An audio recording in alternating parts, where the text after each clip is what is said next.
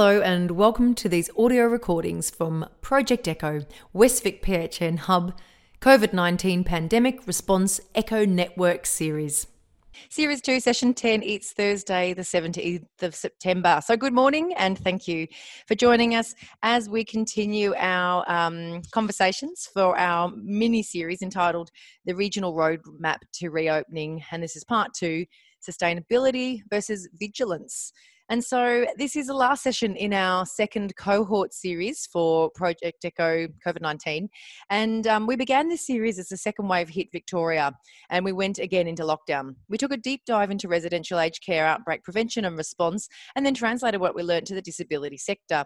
We explored household and workplace transmission through our housing, crowding, and caring theme, examining the role of primary care and contact tracing interim advice and messaging um, to our community. So we're going to wrap up the series this morning and we're going to take a two week break, ready to start back again the week before schools go back in regional Victoria on the 8th of October. So um, welcome this morning and, um, and enjoy a couple of weeks off. We'll be taking a, a Project Echo team we'll be taking a few weeks off and we'll be preparing a, a series that dives into schools and schools reopening. Um, so this morning, though, we're going to take a look at the road ahead after some good news this week in regional Victoria as we made a hop, skip, and a jump through steps two into three. So, what's changed about the way we work in primary care, and what do we need to gear up for um, for key stages, uh, such as a return to school and increasing provision for face to face consultations to ensure continuing care? How do we progress towards a COVID normal and at the same time maintain a level of vigilance required if we are to jump quickly upon outbreaks, uh, such as that that we learned about in Colac last week? How do we message the relaxing that is required to bring vulnerable members of our community back to primary care whilst continuing the message about being COVID safe? I'd like to introduce our agenda for this morning. Again, we're going to kick off with health pathways with Dr. Kate Graham, our GP editor, and then Associate Professor Deb Friedman and Dr. Rachel Cowan will bring us infectious diseases updates. Uh, we're going to bring Dr. Lee Meakin from GP, a GP from Ballarat and Buninyong Medical Centre to come forward and talk a bit about her clinic and how they've been operating through these um, pandemic response times, and also just to prevent a couple, uh, present a couple of um, case vignettes that maybe thinks um, helps us kind of get our head towards what we're going to be thinking about as schools start to reopen again.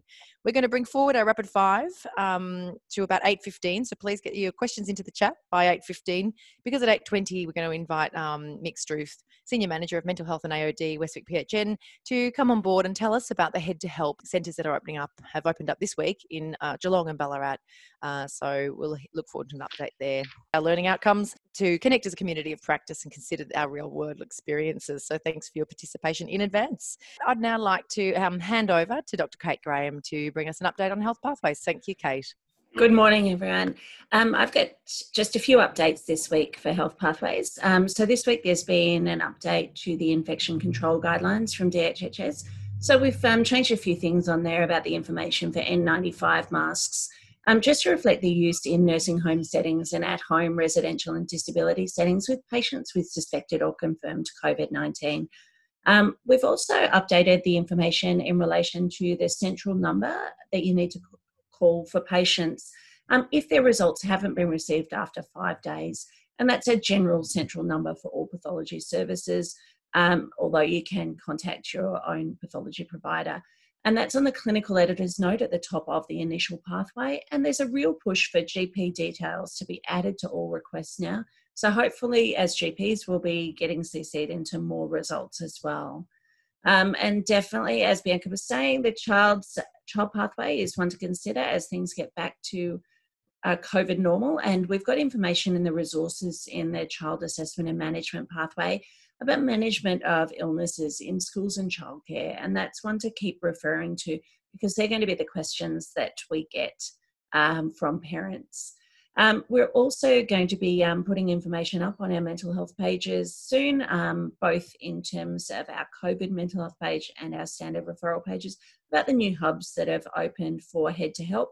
Um, and we'll wait to hear more from Mick on that a bit later. But that's all from me this morning. So thank, thank you. you, Kate. Thank you. All right, I'd now like to hand over to Associate Professor Deb Friedman to bring us the COVID update. Thanks, Deb. Good morning, everybody. So, as uh, Bianca said, at midnight last night, we progressed to the third step and we were all out at restaurants dining at midnight. Um, was nice to see you all there. Um, we're now in regional Victoria, we're at a 14 day average of 3.6 in terms of number of cases, which is excellent. There are no mystery cases, and we currently only have two active cases in Greater Geelong. Colac has slowed down significantly as we reach the end of the current outbreak, and currently there are 16 active cases, as many of them have already recovered. There's no real activity anywhere else in um, our region. And if we look at the last 14 days, we've had zero unlinked cases, which is a really important measurement for regional Victoria. Melbourne, obviously, we know are a step behind. The number of cases, approximately 40 per day. For them, their target at the stage that they're at is to be between 30 and 50 cases per day on average over 14 days. Currently, their number as of yesterday sat at 49.6. And as I mentioned before, we're at 3.6. So they're quite far behind where regional Victoria are. Um, within all of Victoria, 107 people in hospital, 11 in intensive care. The big projects going on currently at the sort of statewide level include a project called Cleaning Victoria, which is a sort of an overarching project to dictate cleaning strategies in the setting of COVID 19. There's also um, the states embarked on the respiratory protection program, which is going to include things such as fit testing of N95 um, respirators and other controls to try and reduce infection. There's also going to probably be some work being done in terms of advice about the ideal types of hospital ventilation to house patients with COVID 19. And the reason for this is that there was a lot of lessons learnt through some of the hospitals with their outbreaks, finding that the wards where they were housing patients probably didn't have the optimal ventilation. Um, there's going to be a return to elective surgery, and that's going to happen very soon within um, regional Victoria as they begin to scale up. We had something brought in last week called daily attestations of health. Um, you know, frankly, I think we could have attested to our health back in May or June, but that's it's come in now where you have to attest that you've got no symptoms and no contact with any confirmed cases.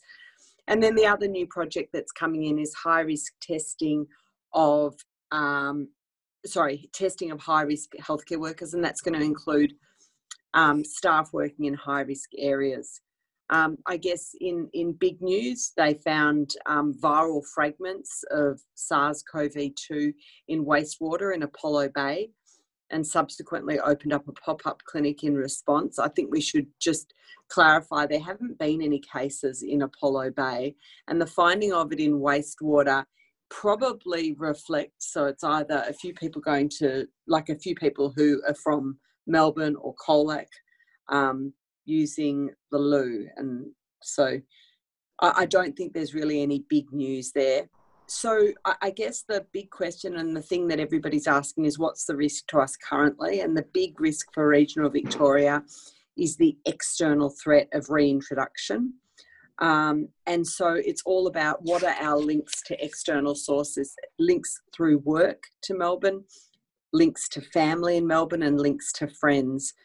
So, with that, there were some questions that got submitted. The first of which was Are we concerned about travel um, into regional Victoria over the holidays? And I think the answer is yes, very concerned. Um, there will still be restrictions. So holidays actually start at the end of this week. There'll still be restrictions on Melburnians. So it's regional Victorians, and I specifically read the guideline this morning to make sure that I was clear on it. Regional Victorians can travel within regional Victoria. So I personally think that's safe. Yes, there will be a threat of reintroduction when when there's a full opening. Um, I'm hoping that that will be several that will happen weeks after the school holidays. Um, the other question that was submitted was a question about eye protection. So, uh, I guess the thing about eye protection, just a, a couple of points to mention. Um, acquisition of COVID 19 infection via the eye is theoretically possible because there's mucous membrane in the eyes. It is, however, very low risk, but it is it is a potential risk. But it's going to mostly be in the case of patients who are coughing, sneezing, or have aerosol generating behaviours. Um, what was added into the conventional use of PPE during our kind of very active phase was the use of eye protection in all face to face Um, clinical encounters, and that still remains in the PPE guidance. So, therefore, if the question is, Am I supposed to wear, or is it recommended that I wear eye protection in general practice? The answer would be yes, because that's recommended in community services, disability services, aged care hospitals, and it would be the same for general practice. However, if there's a problem personally for somebody and they find it uncomfortable, I would caveat it by saying that the risk is extraordinarily low right now. And if you're already performing a clinical risk screen on patients um, and you don't wish to wear eye protection, I think that's perfectly reasonable. Um, and then the other question was well, what if you've got patients that are coming from other areas to your general practice? So um, I'll just break down what was asked. So if you had someone coming from Colac, um, look, I think the this current outbreak in Colac is petering out now. There's not been any unlinked cases in Colac. All of the people know if they've kind of had any links to the outbreak. So I wouldn't have any problem seeing somebody from Colac in my practice.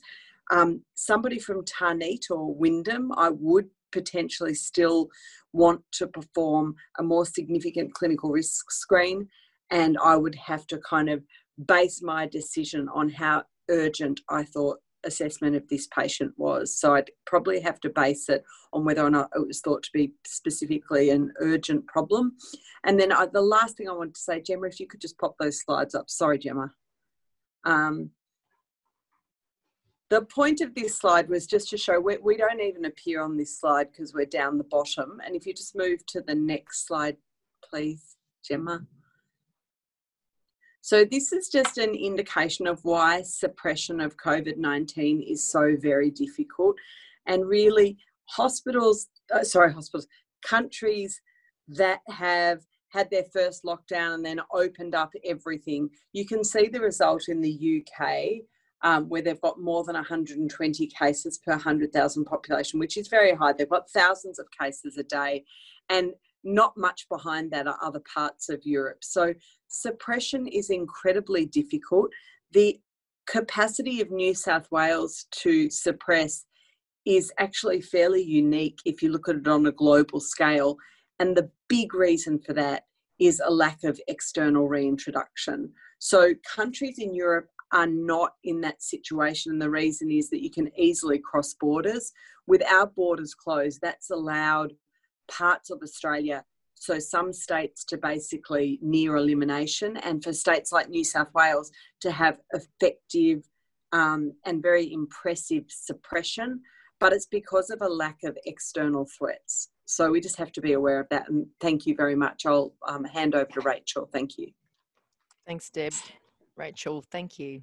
Um, morning, everyone. Thanks for attending, and thanks, Deb. Um, so from the sort of Ballarat and Greater Grampian region, we're actually doing really well. We haven't had any new cases in the Ballarat region, I think, for uh, since the 23rd of August. We did think that we had a new case last weekend in Horsham, but it turned out that that person had been in Melbourne for four months uh, in hospital. So unfortunately, uh, they were attributed to us because it's a, the uh, cases are attributed to us according to their postcode that they actually live in. So when I phoned her up, um, she was had been in Melbourne for an extended period of time.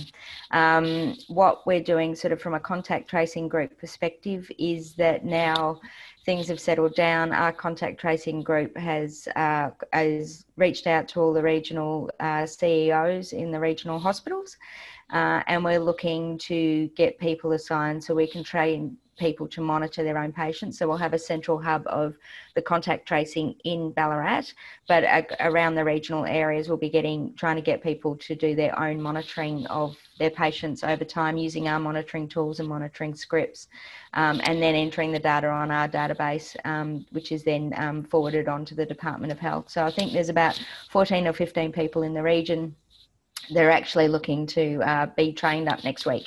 So that's a really positive thing. So it makes us all a little bit more self sufficient. And I think there's an enormous benefit of actually getting people doing their own monitoring uh, in their own region because they just understand their region. Um, so I think that's a really positive thing.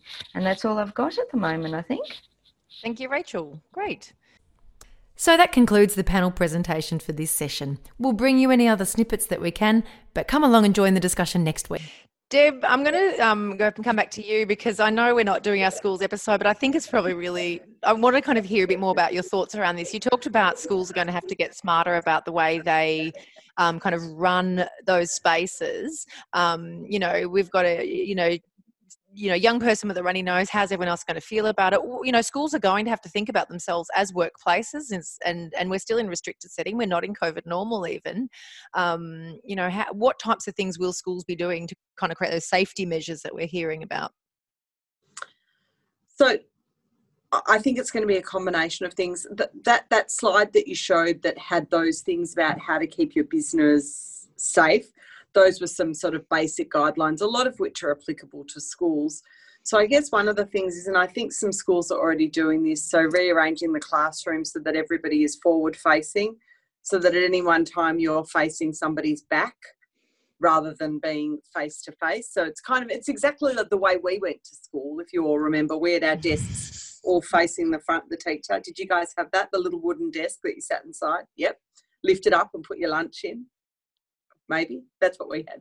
Anyway so so i think they're going to i think facing facing the back of somebody is a good strategy.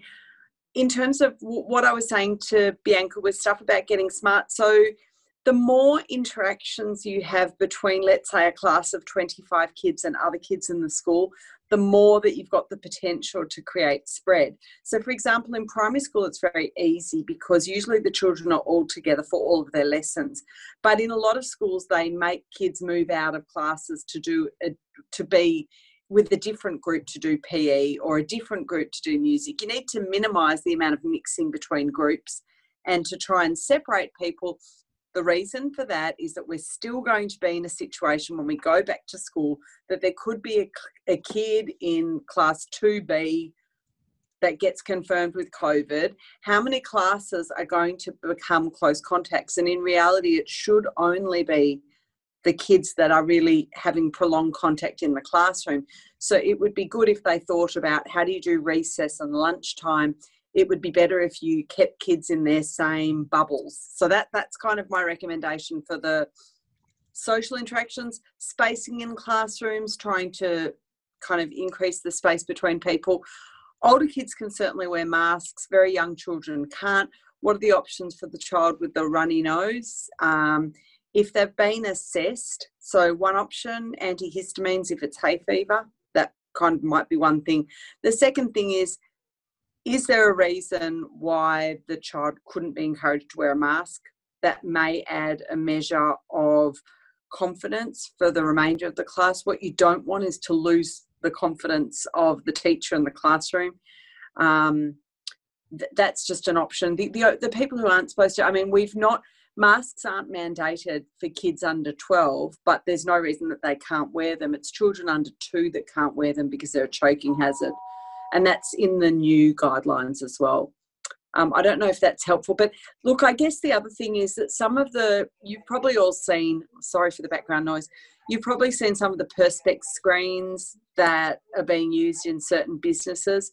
There might be the applicability of that in some classrooms, um, perhaps on the sides of people, and especially if you're facing somebody's back, that might add some safety if you look online at the Perspex screens, you can get an idea of what I'm talking about. But that's obviously an investment, and that would, you know, that's going to require money. And so I don't think that's going to be broadly that things that are going to be sort of taken on board broadly in schools. But I think it's reducing mixing in all settings within the school, both classroom and outside of classroom, being the the best measure. Yeah, I agree. I absolutely agree with Deb. It's all those things that we've actually been doing in the hospital environments as well, in terms of making you know people that work on the COVID ward stay on the COVID ward, and we're not sort of trying to get people to mix and Uh, and, and those that are being put at risk in terms of exposure are, are sort of almost cohorted off. And so it's exactly the same principle, I think, from a sort of it, it is an incredibly difficult question because it's you know is it covid is it not covid i think if it, a lot of it's going to be around you know is it an acute illness and that's certainly um, what's in the guidelines you know is it an acute difference so a chronic runny nose you know initially testing right up the front would be very helpful to establish that it's not COVID. But if there's any remote changes after that, because I, I mean, I wander around with a runny nose all the time. I change rooms and my nose runs, but I'm not going to get COVID tested every time. Um, and so I think common sense is a really important thing. And I, I'm just reiterating what Deb has said in terms of epidemiological link as well. Is there a chance that they could have mixed with someone else where they would have got it as well? As far as sort of testing people that are having exacerbations of COPD, um, you would do that because that isn't a new acute onset of symptoms.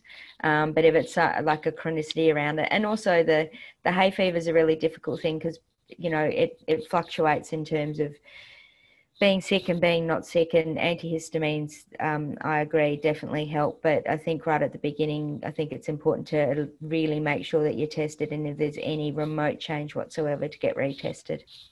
I, just, I guess I just wanted to respond to a couple of things that were in the chat before, if that's okay. Um, there was a question about the use of serology, and somebody mentioned that serology on people has shown that a lot of people have had asymptomatic infection. Look, that's not incredibly surprising given that 20% of infections are asymptomatic throughout the course of their illness. And that, especially when numbers were so much higher, you can imagine that there was more activity. In addition, earlier in the year, before there was um, quarantine after coming back from overseas, you can imagine there might have been people who came back with an illness uh, that could have been um, COVID 19 what's the utility of that day to day? I don't think there is. That doesn't give you a great deal of useful information in my mind in general practice. If there's a reason for you to know whether or not somebody had COVID 19 infection in August when you're sitting in October, I'm not really sure what it is because nobody gets a passport of immunity for COVID 19. So it's sometimes of academic interest and it's sometimes of interest if you've got an unclear illness and you really want to know if that's what it was because they've just recovered. But kind of so i don't think it's of day-to-day utility um, what were the other things in the chat to reply to? Sorry, Deb, just adding to that as well is that in terms of someone having an acute illness, um, we know that the infectivity of um, COVID is markedly decreased around day five to seven, um, and which is why we're that 10 day people with uh, who are actually positive stay in um, isolation for that period of time. Um, the thing being is that we know that that the PCR is the best test for that. The thing is, the serology takes a number of days to kind of kick off, and I think IgM starts around day five or six or seven, and then IgG um, is uh, you know comes along after that. And the thing being is that so that using that as a diagnostic tool is actually not helpful at all because you're not getting people in the where the acute illness really is. So it's it's useful in that respect um, in terms of you know have this has this person had it in in the past and been exposed in the past? Whether whether that tra- translates to long-term immunity is still really yet to to be seen. Um, and you know the evidence it's it's way too early to actually definitively say whether we get long-term protective immunity. I suspect it's probably going to be a bit like influenza where we don't get complete immunity um, at all and you can get flu again. So I suspect that this is going to be the same thing, uh, kind of, uh, same thing going again. And, and there's even, you know, the jury's still out whether you get a more severe illness or a less severe illness as well. We're just in with secondary infection, so or a second infection or third infection. So it, I think it's just too early for us to tell any of that kind of stuff. I know that both Australian Clinical Labs and Dorevitch um, have a serology uh, test available. Um, I'm not sure about cost and stuff like that. I don't. I haven't actually approached any of the labs or discussed that with them, um, but we can certainly find out. But I suspect that I don't think it's going to be a charge to the patient. Deb, do you know? My understanding is there is a charge to the patient, so it's not funded like PCR testing is. That's why you have to determine what the real utility of the test is and whether or not it's going to be helpful to the patient. I have done it on a few patients earlier in the year because it was important to know they had this really severe illness and we wanted to know if that's what it was because the whole family was sick. They were happy to pay for it, but uh, I don't know that it's got a great deal of day to day routine utility. The real concern is, um, you know, this third wave. It is epidemiology where, where the problem is, but it's it just really that was more that there's a big population with it do we have to start educating now on, on the TV to stop the third wave? And you know what, what practically, because the community's not going to tolerate a, another lockdown, I wouldn't think in Melbourne. So you know, where, where, what, what can the messages be put out to Melbourne that are practical? Should people not come into their own homes? I mean, you're obviously going to see your family. Do people need to wear masks in your own homes? Deb, um, messaging for the to prevent the third wave. What's your thoughts? it's going to be all about those administrative controls, the keeping away from people, limiting the number of contacts that you have. I think that's going to be with us for a long time. So I, am hoping that we won't be necessarily wearing masks in the home. Now, from yesterday, we're allowed to have people over in our homes in regional Victoria. Um, there are going to be some people that take that to extremes, aren't there? there's going to be some people who are going to have crowds. Now, we haven't got mystery cases in Greater Geelong, but it, you, it just takes one person who has a contact with Melbourne to set this chain, as you saw with the colac outbreak. So it's very tenuous, isn't it? And as Paul, you very correctly say, people's capacity to withstand another lockdown is going to be I would I would really question whether or not we would get compliance. Um, for some of us who are still able to work, we'd kind of you know it really doesn't make that big a difference. Like we can't socialize, but we can work. But getting compliance from the community is going to be extraordinarily difficult. So the best the best thing we could hope for would be to get to a position like Sydney where you sort of manage to live a fairly normal day to day life with some restrictions, and then when there are clusters, having to lock down specific businesses, you know, people. It's a tough one, Paul. And you know what? You guys ask brilliant questions because I don't have answers for most of them. I agree. I think that the key is getting us down to a, a, a level where we're actually safe um, within the community before we actually do open up again. And the key is really going to be around turnaround times of testing and making sure that we jump on those cases that are positive and isolating all the close contacts as soon as we possibly can. If we can do that to stop that sort of second and third generation of spread, I think that that's the way that we're going to be able to manage and hopefully we won't get to the stage where which which is this which was in the second wave where we had um, just an overwhelming amount of infection. And so we didn't have the ability to actually jump on those cases and get those close contacts isolated as well. Um, that things just sort of went off like a bushfire. So i think if we have that capacity where we can jump on things as soon as we can i think the re- setting up the regional centres will definitely help that. But uh, i think that's actually going to be the key is making sure that we get on top of the cases as soon as we know about them. Thank you, Rachel. And I think that's a brilliant way to end our session called Sustainability versus Vigilance. This is sounding to me like maybe the intro into a podcast. So maybe over the next couple of weeks with Rachel and Deb, I might give you a call and we might podcast this because I know Deb and I did a podcast called Controlled Adaptation or something like that. And we talked about this as a strategy. You know, controlled suppression is what she described is happening in New South Wales because there are no external threats. That's the only way they can potentially manage that.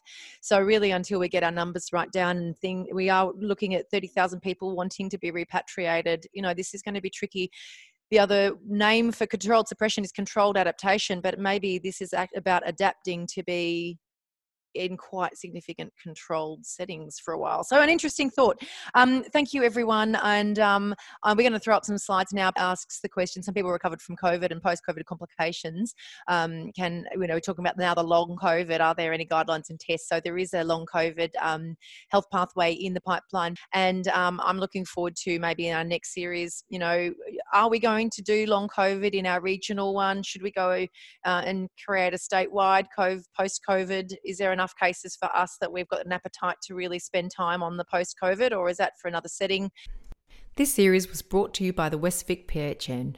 I'm Bianca Forrester and I'm the GP facilitator for this series. I'd like to acknowledge the work of Gemma Misbach, Natalie Love, Fiona Quigley, Matt Dixon, and Kate Graham for their work in coordination, support, and contribution to this series. These audio catch ups are produced by Gemma Misbach, myself, and Jade Buller. Come along and join the discussions on Thursday mornings at 7.30am via Zoom.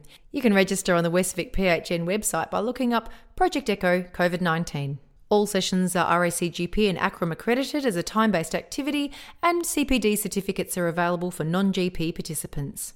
Thanks for listening and join us again next time.